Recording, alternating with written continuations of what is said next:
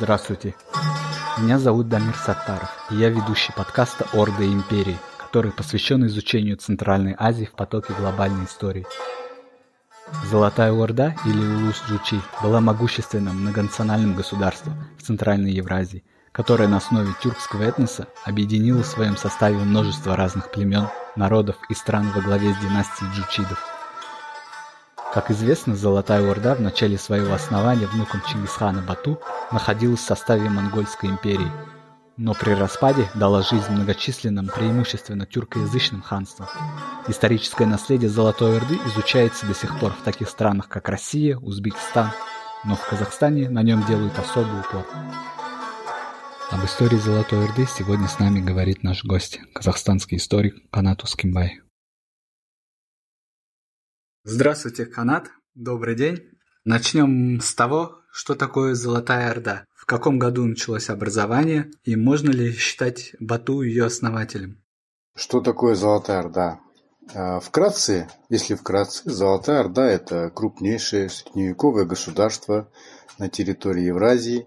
Оно просуществовало с середины XIII века и до середины XV века пору своего наивысшего могущества в правлении, в период правления Узбекхана в 1313-1341 годах Золотая Орда занимала территорию от Иртыша на востоке э, до Дуная и границ Венгрии и Польши на западе. Э, от Сырдарьи, от Средней Сырдарьи, Нижней Амударьи и, и Кавказа э, на юге и вплоть до обитаемых земель на севере, тайги, Сибири.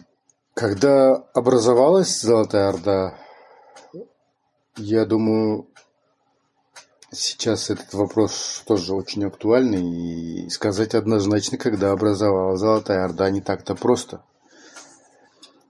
Как часть Великой Монгольской империи Чингисхана, как удел или улус в составе единой Монгольской империи – Золотая Орда образовалась уже в ходе завоевательных походов монгольских, монгольской армии против государства Харизмшахов и Кыпчаков в Деште Кыпчака, в Кыпчакской степи в 1219-1224 годах. Это антихаризмийский, антикыпчакский поход монгольской армии. Если есть основания предполагать, мы помним, что Чингисхан в этом походе разделил свою армию, основную возглавил он, но отдельный контингент во главе с его старшим сыном Джучи, Джучи старший сын Чингисхана, он возглавил отдельный контингент, который направился по Сырдарье, от Средней Сырдарьи вниз по течению, завоевал несколько городов. Джен, Барчкент, ранее Сыгнак – и завоевав эти города, они соединились с войсками, он соединился с войсками других сыновей Чагатая а, у столицы государства Харизмшах в Ургенч. И началась осада Ургенч. Вот. Так вот, есть основания предполагать, что уже, после, уже в 1221 году, после завоевания монголами столицы государства Харизмшахов города Ургенча, Джучи отправился оттуда, из Хорезма, в Кыпчакские степи, на север. Как бы по логике его туда отправил э, отец Чингисхан, чтобы он продолжил завоевание соседних территорий, продолжил покорение кыпчаков. Но есть, э, можно, можно даже допустить, что вместо того, чтобы продолжить войну на Западе против Кыпчаков, Джучи занялся обустройством своего собственного улуса на Иртыше. Таким образом, исходя из этого, я еще в своей кандидатской диссертации, а затем и в монографии предполагал, что в качестве условной даты образования улуса Джучи или Золотой Орды можно использовать 1221 год. Но, например, известный российский историк Вадим Винцерович Стрепалов предлагал в качестве такой формальной даты тоже основания Улус-Изучи 1224 год, то есть год завершения похода Чингисхана против Харизмшаха э, после которого на Курултае и произошло так называемое распределение завоеванных территорий по улусам сыновей Чингисхана. Это вторая дата, да, возможно. Стоит, однако, учесть еще тот факт, что первоначальным уделом Джучи были так называемые лесные народы. А, еще в 1207 году Чингисхан отправил своего сына Джучи на завоевание лесных народов, и Джучи завоевал эти народы, не пролив крови. Э, и тем самым Чингисхан выделил эти земли ему в качестве его первого улуса. Так вот, зона вот этого первоначального улуса, она могла доходить до Иртыша. И формально в 1207 году, то есть еще за, за два десятилетия до завершения похода против Харидмшаха, Джучи мог, тогда ему всего-то 23 года было, Джучи мог формально уже считаться основателем своего собственного улуса, улуса Джучи, да? Это вот третья такая дата. Но э, стоит учитывать еще и тот факт, что э, это ну, территория после похода э, монголов на территорию Восточной Дышти Кипчак, она осталась в составе основного юрта Монгольской империи, и Джучи переселился на территорию современной э, Казахстана, на территорию современного Казахстана, и здесь основал новый, ну, заново свой улус, да? Вот. Такие, допустим, две-три, э, условно говоря, датировки об основании улуса Джучи. Ну, например, после смерти самого Джучи сейчас э, установлено, что Джучи умер э, в 1225 году. Так вот, год спустя после смерти Джучи в 1226 году по решению его отца Чингисхана этот улус, улус Джучи, возглавил Бату. Это второй сын Джучи. Вот, он родился в 1205 году и умер в 1256 году. Так вот, есть основания предполагать, что Джуч, э, Джуч, после смерти Джучи Бату стал правителем Улуса Джучи, верховным, но он не стал править отцовским юртом на Иртыше, а оставил здесь своего старшего брата Урду, а сам пошел, ушел на запад э, покорять западные племена Копчаков. Мы знаем, да, что Бату в 1235-36 годах начал западный поход против восточноевропейских русских княжеств и восточноевропейских государств. Так вот, в результате этого так называемого западного похода Бату значительно расширил земли империи далеко на запад и, по сути, основал в степях уже Восточной Европы за свой новый собственный улус, который мы и по традиции именуем Золотой Ордой.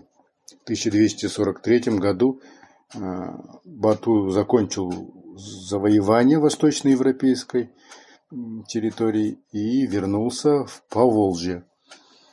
Здесь он обосновался на берегах Волги, где, собственно, потом и сформировался политический центр нового государства.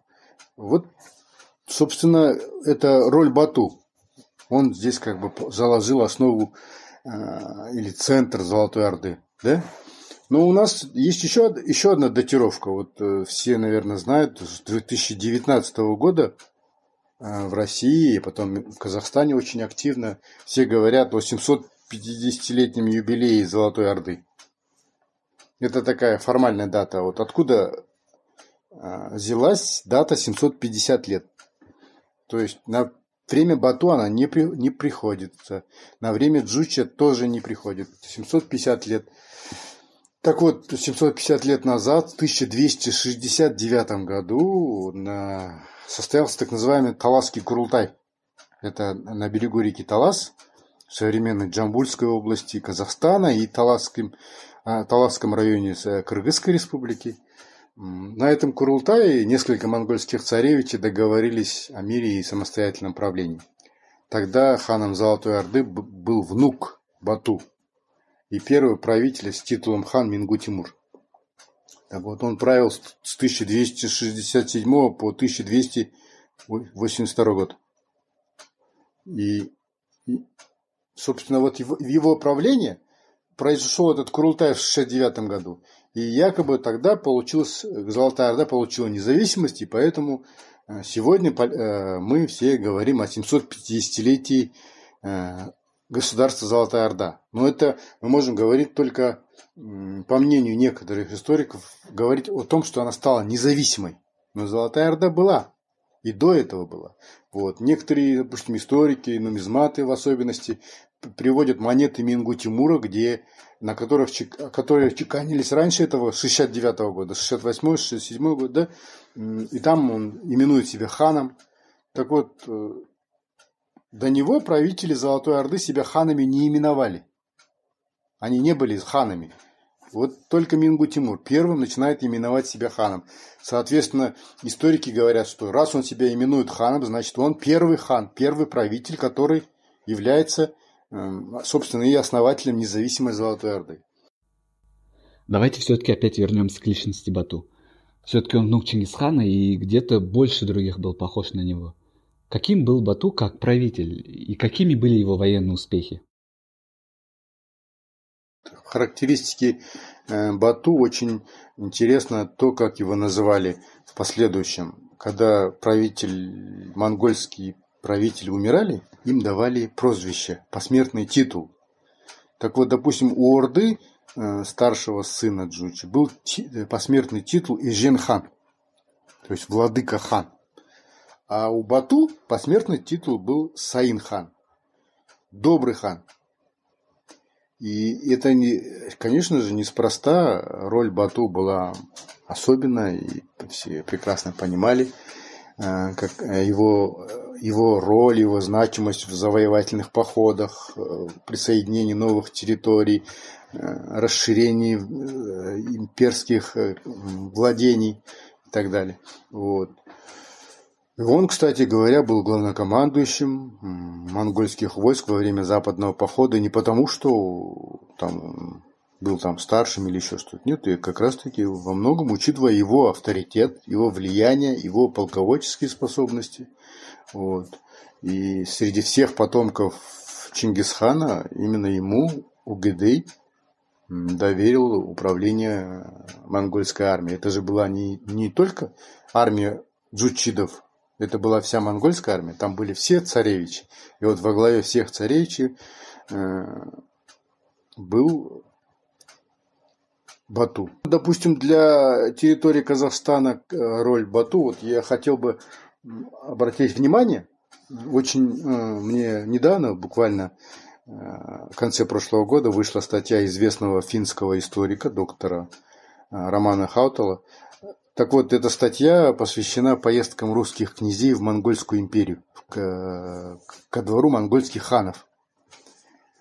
Так вот, в этой статье очень интересно для, для Казахстана или для казахстанских историков и вообще ну, для меня в частности, не только как для историка, но и для казахстанца, такой факт. Ставка Бату, его Орда, да, мы же предполаг, ну, предполагали или считаем, что она находилась в Поволжье.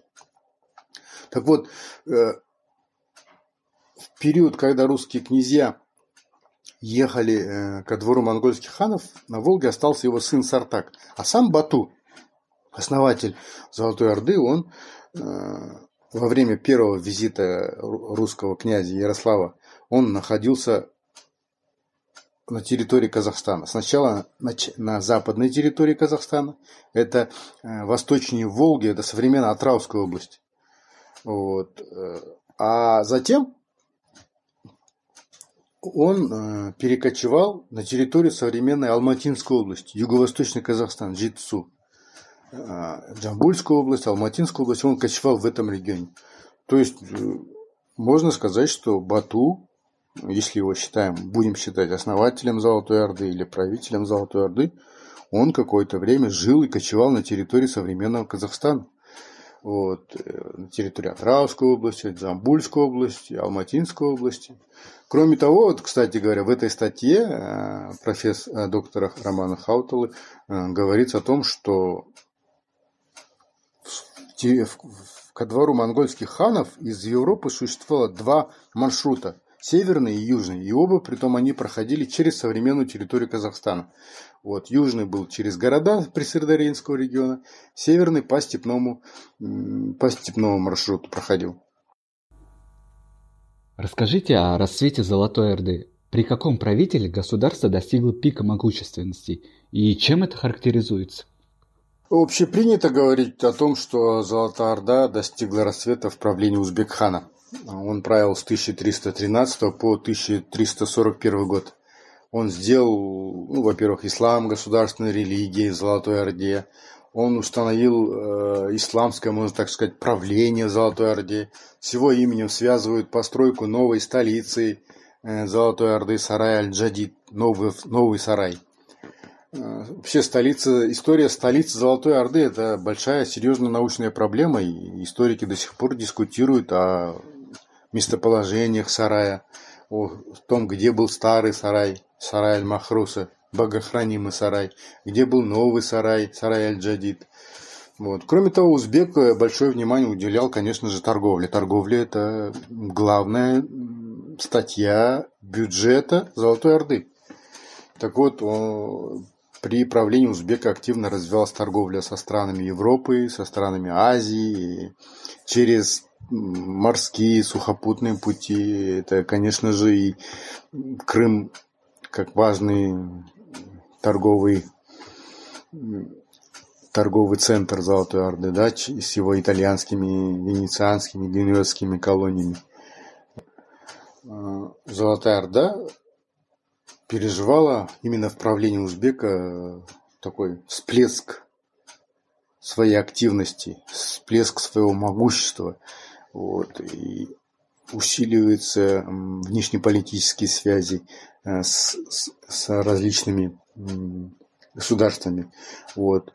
Границы именно в период правления Узбекхана, можно сказать, что границы Золотой Орды расширяются максимально. Вот. Но как любая кочевая империя, Золотая Орда была кочевой империей, и сказать конкретно, вот где были границы Золотой Орды, вот, очертить э, не всегда удается точно. Но мы можем сказать, какие территории, какие улусы входили в Золотую Орду или государство Узбекхана. Да? А, самым крупнейшим улусом Золотой Орды был это Поволжский центральный улус, улус Сарай. Вот. Важнейший экономический улус – это Хорезм. Это было важнейшая, так скажем, экономическая составляющая Золотой Орды. Был такой, можем, улус Крым, да, это такой важный торговый а, улус Золотой Орды. Вот. Степные регионы, это вот причерноморские степи, современные казахстанские степи, это важнейший животноводческий ресурс, поставщик мяса, шерсти, Э, кожи и так далее. Ну и, собственно, поставщик людей, армий, это главная составляющая. Вот. Но я бы хотел сказать, что в степи Казахстана в составе Золотой Орды это очень существенный и важный вопрос. Вот. История Казахстана в этот период, история Казахстана в составе Золотой Орды, она не так однозначна, как а, мы бы хотели думать. Допустим, не было такого понятия, как Золотая Орда, как я вот говорил, от Иртыша до Дуная. Она не всегда была такой одной целой большой империей. В разные периоды времени она менялась. Вот, допустим, если в составе Монгольской империи да, был Улус Джучи, но Улус Джучи он делился на два крыла, правое и левое крыло. И вот во главе правого крыла стоял Бату, во главе левого крыла, царевича левого крыла, стоял его брат Орда. И вот на базе этих двух крыльев или двух уделов и формируются два государства в будущем. Это Золотая Орда и Акурда. Расскажите о внешней политике Золотой Орды. особенно интересует отношения с русскими княжествами. Из-за вассальных отношений или других стратегических соображений северное направление было важнее для золотоордынских ханов, чем южное. Это так? Можно сказать так, что основной, основной, основная заслуга в изучении истории Золотой Орды принадлежит русским и советским историкам. И, соответственно, именно эти историки задавали направление или вектор в изучении Золотоордынской истории. И, конечно же, объективно они изучали со своей точки зрения, то есть с, истории, с точки зрения истории России или истории русского народа.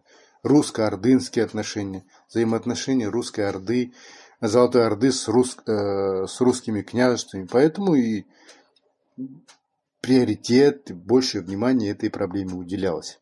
Но Сегодня можно сказать, что так сказать, северное или направление или рус, э, политика Золотой Орды в отношении русских княжеств, она не была какой-то особенной или отдельной или приоритетной, ничего такого. Э, русское, русские княжества были частью Золотой Орды, вассальной, или же просто фактически включенный в состав Золотой Орды в качестве русского улуса. Вот я говорил о том, что Золотой Орды были улусы, да? Сарай-Улус, Крым-Улус, Хорезм, э, Дышты-Кипчак, допустим, и русский улус тоже такой был, отдельный улус. Вот. Там Золотоордынский хан назначал русских князей, как выдавал кому-то ярлыки на княжение. Вот. Мы помним, что московские князья как раз-таки возвысились и усилились э, в XIV веке. Да? Вот. Но у Золотой Орды была политика, внешняя политика во всех направлениях, и говорить, что какая-то из них была определяющей, нельзя. Вот. Ну, экономически, конечно, очень важным направлением была торговля. Торговля с Западом. Это Крым, через Крымский полуостров, через Черноморские морские пути с Европой. Вот это было, конечно же, очень важно. А, некоторые ханы имели детей с русскими именами, а некоторые русские князья одевались как монголы. Вот насколько тесно связаны были эти политики и в чем особенность их взаим- взаимоотношений? Так скажем, в буферных территориях всегда происходит взаимопроникновение, взаимовлияние культур. Это общеизвестно, и в этом нет ничего удивительного. И потом, допустим, мы помним примеры, когда узбек в 1313 году, придя к власти, утверждает ислам в качестве государственной религии Золотой Орды. Очень много джучидов и монгольских князей, не, не э, так скажем, чингизидского происхождения, они отказываются принимать ислам и многие вынуждены были бежать от репрессий Узбек-хана, э, и очень многие бежали на территорию России, русских княжеств, да? Ну, Золотая Орда тогда была уже на территории России, но э, золотоордынские князья, недовольные политикой Узбек-хана по насильственной исламизации, бежали на территорию русских княжеств, и там, э, на территории русских княжеств, они оседали, принимали э, русские имена, титулы, получали наделы, вот, и становились русскими, э, последующим, последующим русскими князьями. И мы знаем, что очень много русских дворянских фамилий имеют э, тюркское, так скажем, татарское, золотоордынское происхождение.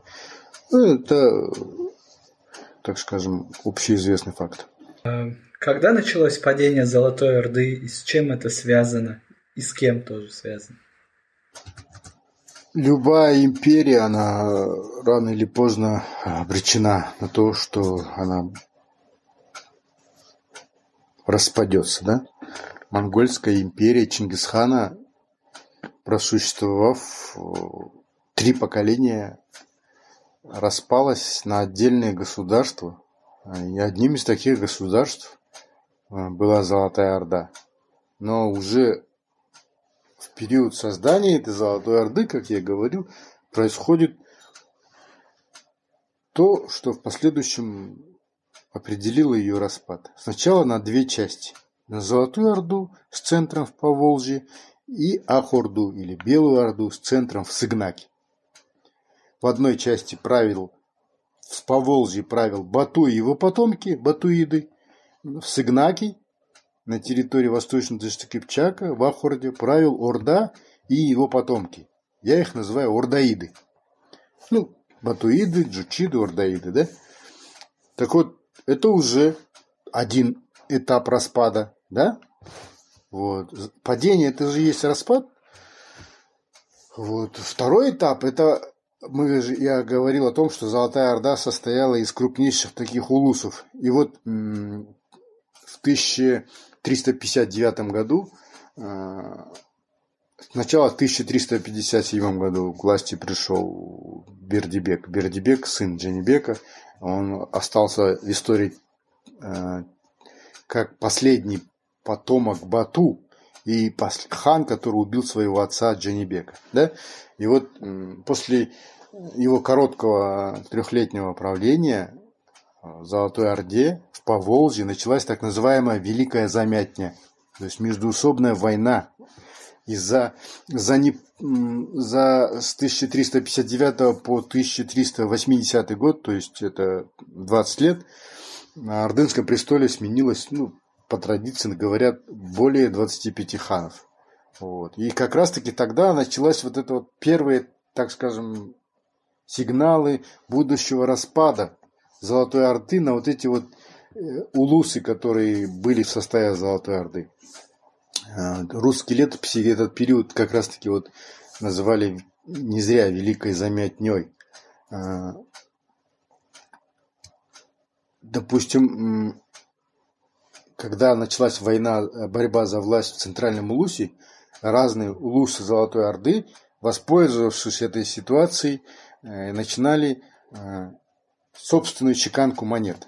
В 1366 году, например, в Сигнаке чеканит монету Мубарак Ходжа. Собственную монету. Это чеканка собственной монеты со своим собственным именем является прерогативой независимого правителя. И вот Мубарак Ходжа, а потом заслед за ним Урусхан начинает чеканку собственной монеты, что ознаменовало то, что они уже независимы от Золотой Орды полностью. Тогда же начинается чеканка монет э, в Хорезме. Там кунградские суфии приходят к власти. Э, отделяются потом про ненадолго другие регионы. Э, самым в этот период, наверное, конечно же, самым заметным или самым ярким правителем становится Урусхан. А вот противостояние, расскажите о противостоянии Урусхана, Мамая, Тимура и Тохтамыша. Какие были их интересы, чем закончилось их противостояние? Э, сначала было противостояние Уруса. Ну, Уруса это правитель. Против него выступает э, Тохтамыш, который считает, что он тоже имеет право управлять Улусом захватывает последующую власть, и он выступает против э, Тимура, который ему помогал. Это вкратце.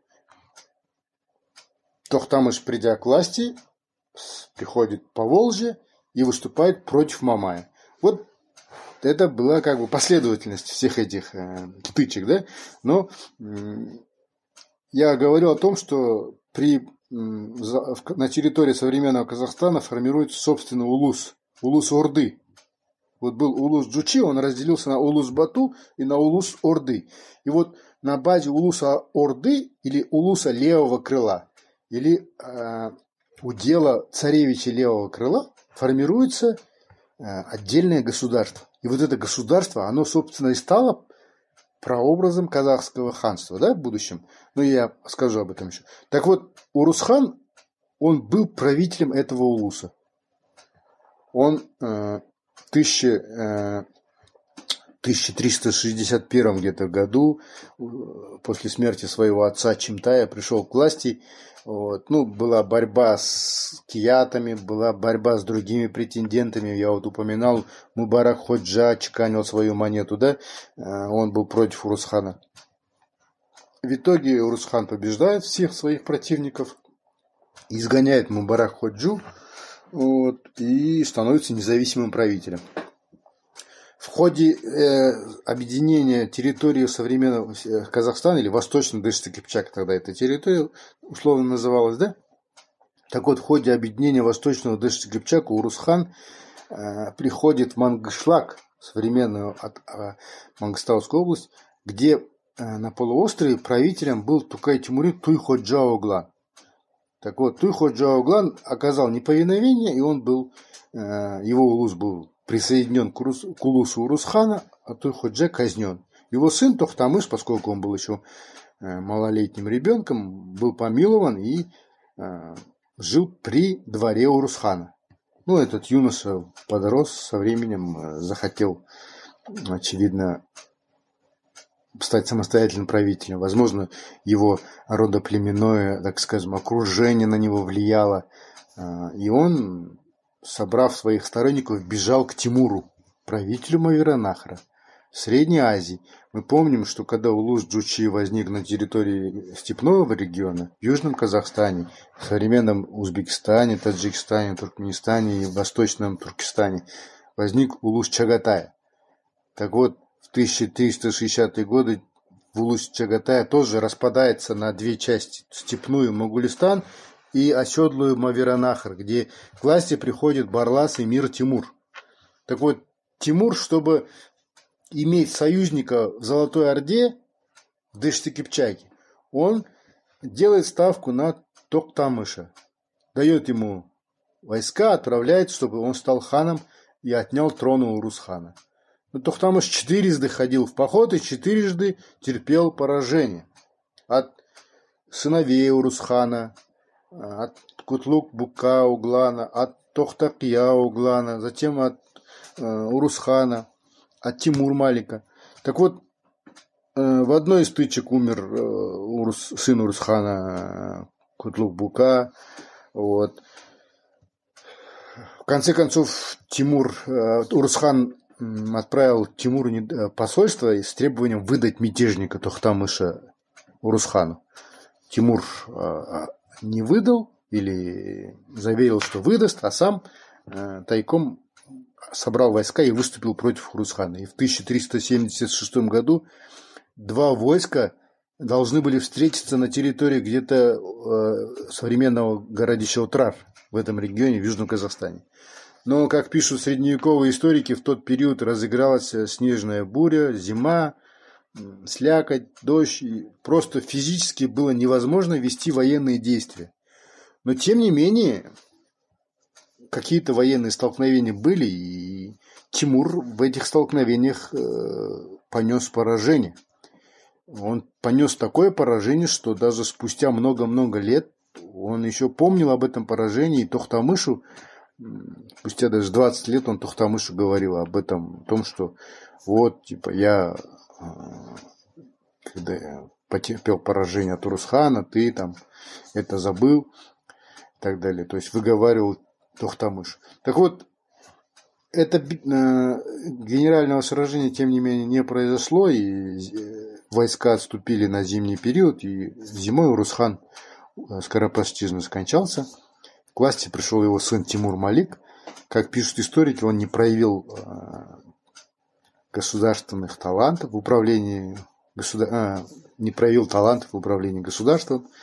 Вот. Несмотря на то, что он даже разбил один раз Тохтамыша, он э, потом дела забросил, и Тохтамыш смог переманить на свою сторону часть знати Ахорды и захватить власть. Захватив власть, он казнил Тимур Малика и стал правителем Ахорды.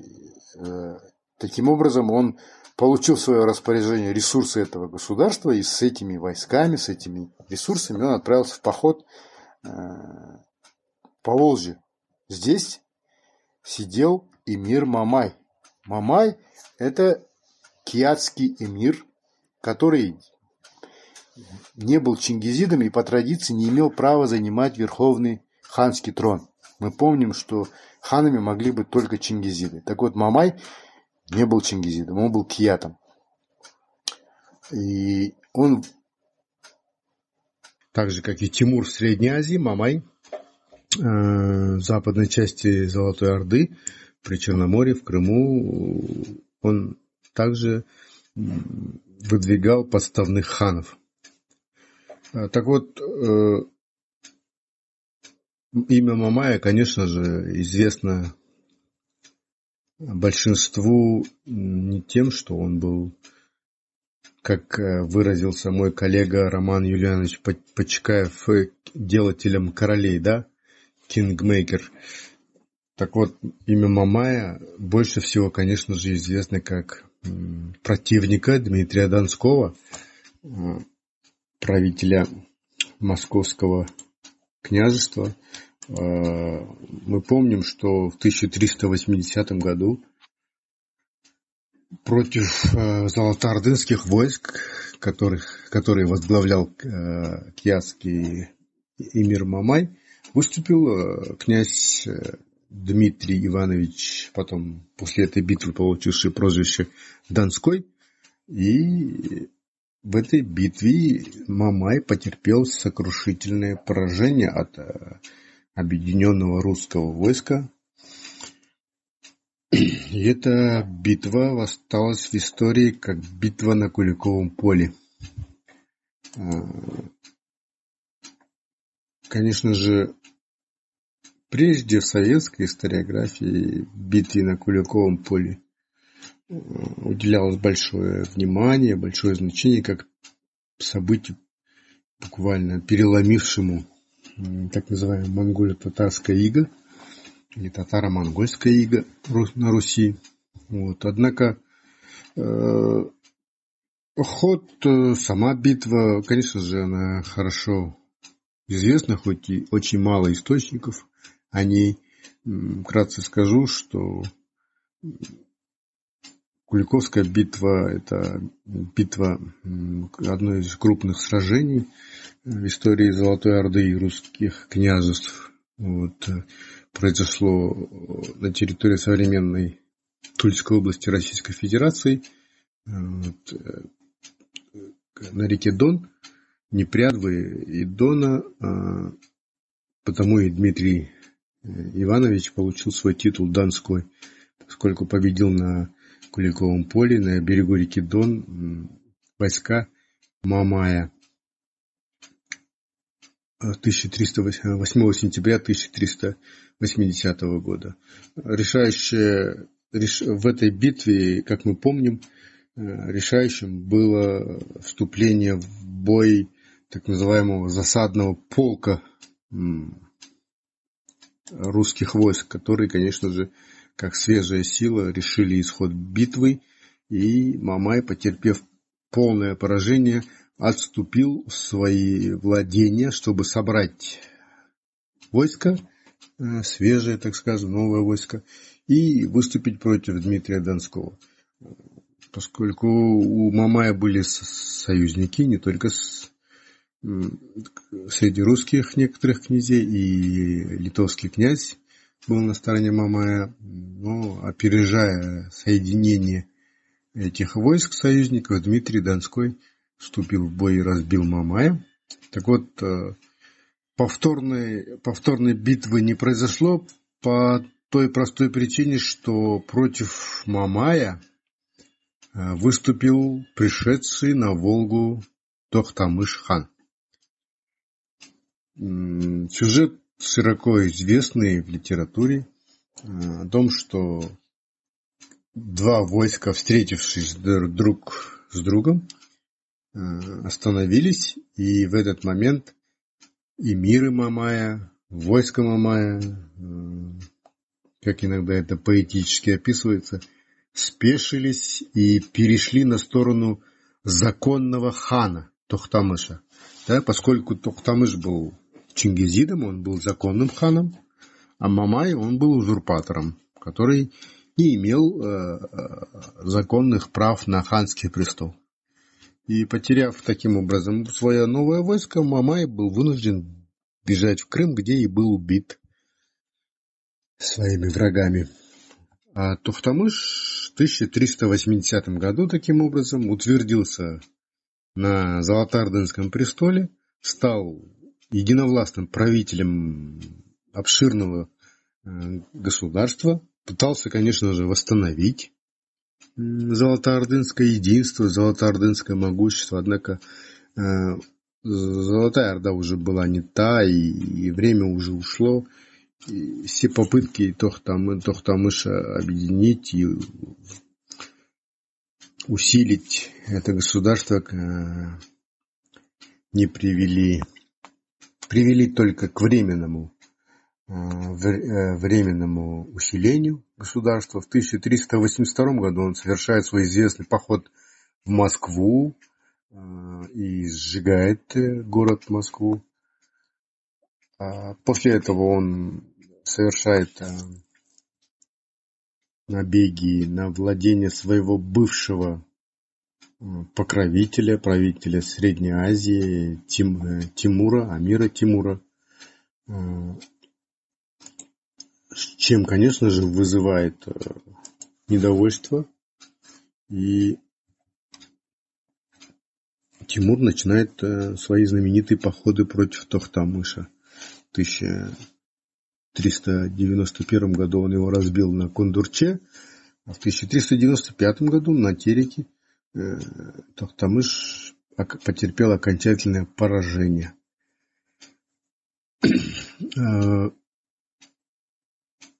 После поражения в 1395 году Тохтамыша Тимур э, оставляет э, сарай правителем Курчук-Углана, это сын Урусхана. Э, мы помним, что три сына Урусхана погибли или умерли. Это Тохтахья, Тимур Малик и Кутлук Бука. Они примерно в одно время погибли, но Курчук остался живой и, видимо, он бежал Возможно, он бежал куда-то на восток, в Кашгар, на территорию Моголистана. А, потом оттуда, видимо, бежал к Тимуру. Какое-то время вел вольный образ жизни, казаковал. Вместе с Тимуром в 1395 году он вернулся э, в степи и благодаря поддержке Тимура стал правителем Сарая в 1395 году. Однако после ухода Тимура его свергли, и его сторонники бежали в степь. Так вот, его сыном, сыном Курчука был Барак, э, последующим известный правитель этого степного региона, э, отец казахского хана Джанибек. Вот такая примерно была история Э, этого периода. Ну, говоря, если вернуться к Мамаю и его противостоянию э, с русским князем Дмитрием Донским на Куликовом поле, э, в итоге выигрыш это оказался выгоды от этого поражения Мамая и победы Дмитрия Донского на Куликовом поле всю выгоду получил новый хан Золотой Орды Тохтамыш, потому что ослабленный Мамай был убит, его войска э, присоединены к армии Тохтамыша. Ослабленное русское войско тоже не было возможности противостоять Тохтамышу, и в 1382 году, захватив Москву, Тохтамыш, Тохтамыш потребовал возобновления выплаты дани русскими князьями, что Дмитрий Донской и сделал. То есть еще на сто лет э, сто лет продолжалась э, выплата дани русскими московскими князьями Золотоордынским ханом до противостояния Ахмата э, и Ивана III на реке Угре. Какую роль сыграл Тимур в распаде Золотой Орды? Какими были его соображения? Тимур умер э, в 1405 году Собственно, Золотая Орда еще не распалась, но он, конечно же, приложил свои усилия к тому, чтобы Золотая Орда распалась, поскольку мы помним о том, что Тимур э, делал ставку на Тохтамыша, но Тохтамыш, придя к власти, выступил против своего покровителя Тимура и начал войну. Сначала вторгся в его города, Самарканд, потом вторгся через Кавказ, э, Хорезм, и так далее. И создал антитимуровскую коалицию, объединился с могульскими правителями. чтобы противостоять Тимуру. Тимур в отместку за это совершил два э, грандиозных похода против Золотой Орды. В 1391 году э, э, поход через весь Казахстан, через центральный Казахстан. Да? Мы помним, в современном центральном Казахстане в Лутавских горах сохранился камень Тимура. Так вот, этот камень был а, оставлен Тимуром как раз-таки во время похода против Тохтамыша. И э, Тимур нагнал Золотоордынскую армию на реке Кундурче в Самарской области современной Российской Федерации. И на этой речке было генеральное сражение, в котором Тохтамыш после длительных боев потерпел все-таки поражение. Но он снова через какое-то время собрал войска и смог снова противостоять Тимуру. В 1395 году Тимур снова уже через, на этот раз через Кавказ выступил против э, Тохтамыша, разбил его, вторгся, э, разорил золотоордынские города, столицу Сарай, вот, дошел до города Елец в России. Елец в России там э, большой был, так скажем, переполох в русских княжествах в связи с новым вторжением да, правителя из Средней Азии.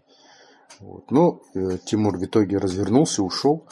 Вот. Ну, предварительно, конечно, разграбив золотоордынские центры, уничтожив Сарай и Гюлистан, Хаджитархан, там ряд золотоордынских городов до основания. В итоге они пришли в упадок. Вот. Ну, это, конечно, политические, э, так скажем, следствия или военно-политические следствия, которые привели к распаду Золотой Орды. Но были экономические. Это изменение торговых маршрутов, измен... Э, развитие морской торговли и так далее. Вот. Были, так скажем, пандемии, в частности, э, чума, распространилась в XIV веке по всей Евро... Европе, Евразии и на территории Золотой Орды в том числе. Это тоже имело свои большие последствия для ослабления Золотой Орды, для ослабления экономики, мощи и так далее. Все это привело тоже в том числе к ее распаду. Каково наследие Золотой Орды? Какие государства образовывались на ее территории?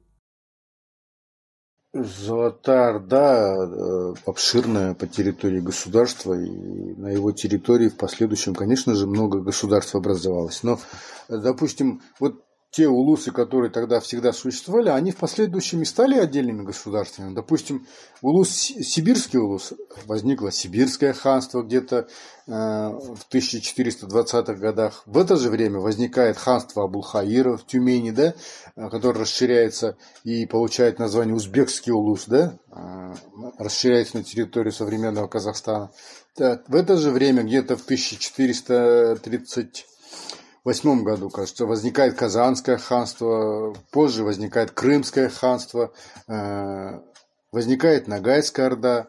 Вот. В 1465 году потомки, э, внуки, правнуки Урусхана, Джанибек и Кирей основали Казахское ханство. В 2015 году мы отмечали 550-летие этого государства, да? Вот. Но все эти государства возникли, но, собственно, вот центр Золотой Орды по Волжье, оно осталось в руках ханов, которые, которые именовали себя Большой Ордой. То есть Улук, Улук а, Орда, а, Тахт или да, тронный, тронное государство. И вот они, оно, собственно, было наследником Золотой Орды, поскольку оно было в центре. Ну, тысяч, э, пос, один самый известный большеордынский, так скажем, хан Ахмад в 1480 году э, прославился тем, что он был руководителем золотоордынских или большеордынских войск в стоянии на реке Угре, где Иван III противостоял ему, не дал перейти реку, форсировать, так скажем, и это стояние на реке Угре знаменито тем, что э, ознаменовало собой завершение татаро-монгольского ига, да, и с этого времени Русь освободилась от этого ига, от этой зависимости. Ну, после того, как Большая Орда пала, и на ее место в 1502 году пришло Хаджитарханское ханство или Астраханское ханство. Тоже один из наследников, то есть государств, которое образовалось в результате распада Золотой Орды. Но флаг, или как бы верховенство или наследие Золотой Орды в этот период унаследовало не Астраханское ханство, а Крымское ханство, которое было в Крыму. И оно, собственно, было очень долго одним из таких вот главных наследников Золотой Орды. В чем значение Золотой Орды для казахской государственности? Сегодня наши, так скажем, идеологи во власти очень любят говорить о том, что Казахстан, современный Казахстан является наследником Золотой Орды. Ну, я бы сказал, что это очень условное понятие. Вот в чем значение этого государства и Сейчас, когда говорят о Золотой Орде, часто упрекают прежних советских историков в том, что они не уделяли внимания Золотой Орде. Но я скажу так, что то, что называется Золотой Ордой на территории Казахстана, мы ее и в советское время советские историки именовали Ахордой. Ахорда, Белая Орда, со столицей Авсигнаки, это там, где правил Русхан, там, где правил Баракхан. Это государство, это это тоже часть Золотой Орды.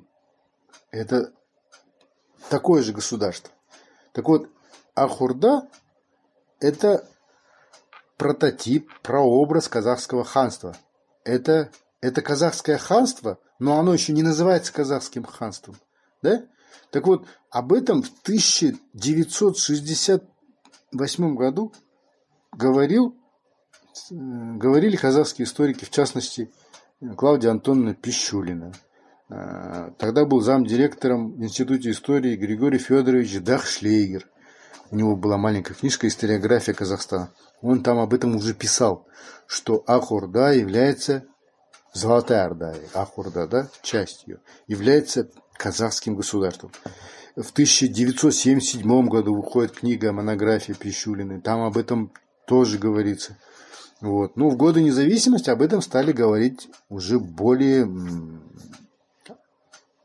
четко и вы, э, на этом акцентировать внимание. В частности, та же Клавдия Антоновна Пищулина в истории Казахстана во втором томе прямо писала, что Акхорда должна быть признана первым казахским государством. Вот. А Монтай Исаевич Исин в 98 году, в 1998 году, так и э, писал о том, что э, государство Урусхана или государство левого крыла Ахурда является прообразом казахского государства. Вот. У меня вышла статья, которая так и называлась Ахурда прообраз казахского государства в 2001 году. Вот. После этого в 2005 году, потом в 2013, кажется, году э, очень много об этом писали японские историки. В частности, есть такой замечательный японский историк Хироюки Нагамина. Он тоже считает, что казахское ханство – наследник левого крыла Золотой Орды, государства Урусхана. Вот. Вот э, в этом мы, я думаю, главное, что мы должны для себя выяснить, что казахское э, государство или казахское ханство средневековое было наследником э, Золотой Орды, да? Когда мы говорим о казахском государстве или казахском, казахской государственности, мы должны, конечно, выделять два разных момента. Государство – это одно, это, это конкретное государство. Государственность это, – это процесс. И вот Золотая Орда, она была частью многовекового или, можно сказать, трехтысячелетнего процесса становления государственности. И вот Чингисхан, допустим, создав свою империю, он же вобрал в себя вот эту всю государственность, которая была до него. Тюркская, Копчакская, Кимакская, Сакская и так далее. Все эти предшествовавшие государства, империи тюрков, империи до этого гунов, хунов, все это было аккумулировано в империи Чингисхана, через него в Золотую Орду, а через Золотую Орду в Казахское ханство. Вот, вот такая была преемственность государственности. А как преподают историю Золотой Орды в России, Татарстане и Узбекистане? И, возможно, есть ли какие-то сложности в интерпретации? Э, честно сказать, я вряд ли смогу компетентно ответить на то, как преподают, допустим, этот предмет в других странах, поскольку я специально этим не занимался. Но э, это так называемый процесс, э, когда идет пересмотр золотоордынской истории, он, конечно же, очень активно э, исследуется или изучается в Татарстане, например. Да? В Татарстане активно изучают и исследуют Золотую Орду. И, конечно же, это все находит отражение в каком-то, видимо, учебном процессе. Узбекистан это тоже как наследник Золотой Орды. Важная часть Золотой Орды, Хорезмский улус, находится на территории современного Узбекистана, и поэтому Узбекистан может тоже считаться наследником да, в какой-то степени Золотой Орды. И наверняка там а, как-то этот учитывается и преподается. Но опять-таки я здесь вряд ли могу сказать что-то компетентное, но э, насколько мне известно, основной, основной акцент э, истории Узбекистана сегодня уделяется эпохе Амира Тимура. Вот, его походам, его политике и так далее. Вот, ну, это традиционно в Узбекистане было и советские годы, и постсоветские годы, конечно же, основной акцент делался на Амире Тимуре, на его государстве. Вот. Э, в России, самой России, вот, если не брать во внимание Татарстан, а общероссийскую тенденцию, конечно же, там золотоордынский период еще по инерции рассматривается в прежних представлениях, иногда отрицательно. Вот, поэтому это все, конечно, постепенно будет меняться, я думаю.